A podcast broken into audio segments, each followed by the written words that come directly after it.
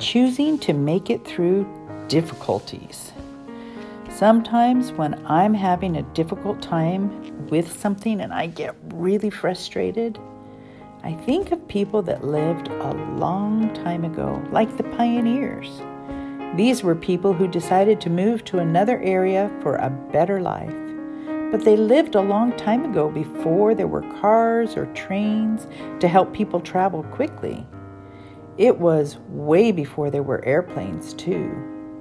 So when pioneers decided to move a long ways away, they had to walk, or ride in wagons, or pull a cart with all their belongings.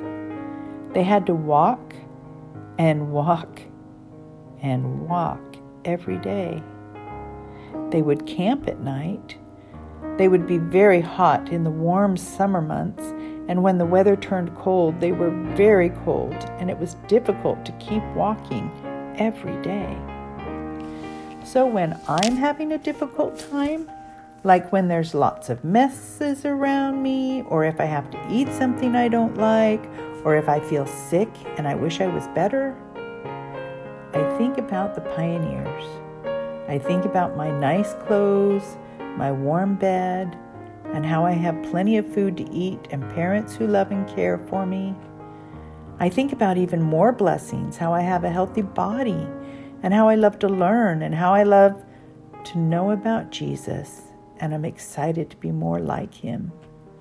I'm simply thankful for so many blessings and that the difficulties I have they seem light and simple compared to the pioneers.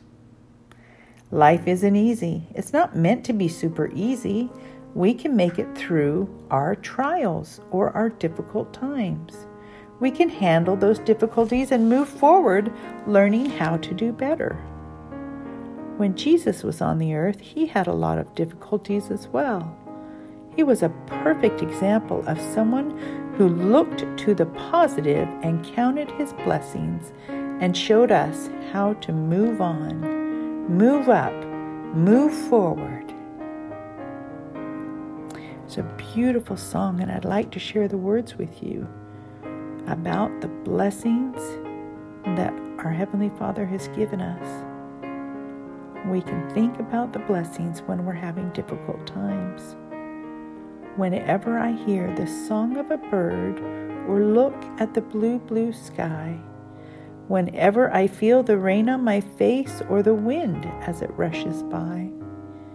Whenever I touch a velvet rose or walk by our lilac tree, I'm glad that I live in this beautiful world Heavenly Father created for me. He gave me my eyes that I might see the color of butterfly wings. He gave me my ears that I might hear the magical sound of things. He gave me my life, my mind, my heart. I thank Him reverently for all His creations of which I'm a part. Yes, I know Heavenly Father loves me. I have loved sharing this message with you tonight. I know you will make it through your difficulties. You will have them, I'm sure you will follow Jesus' example and those of the pioneers and your parents, and you will choose to move forward. You will feel absolutely joyful even if everything isn't easy. You will learn from the difficulties in your life. You will find the peace that comes when you learn from them. Have a good night's sleep. Pleasant dreams.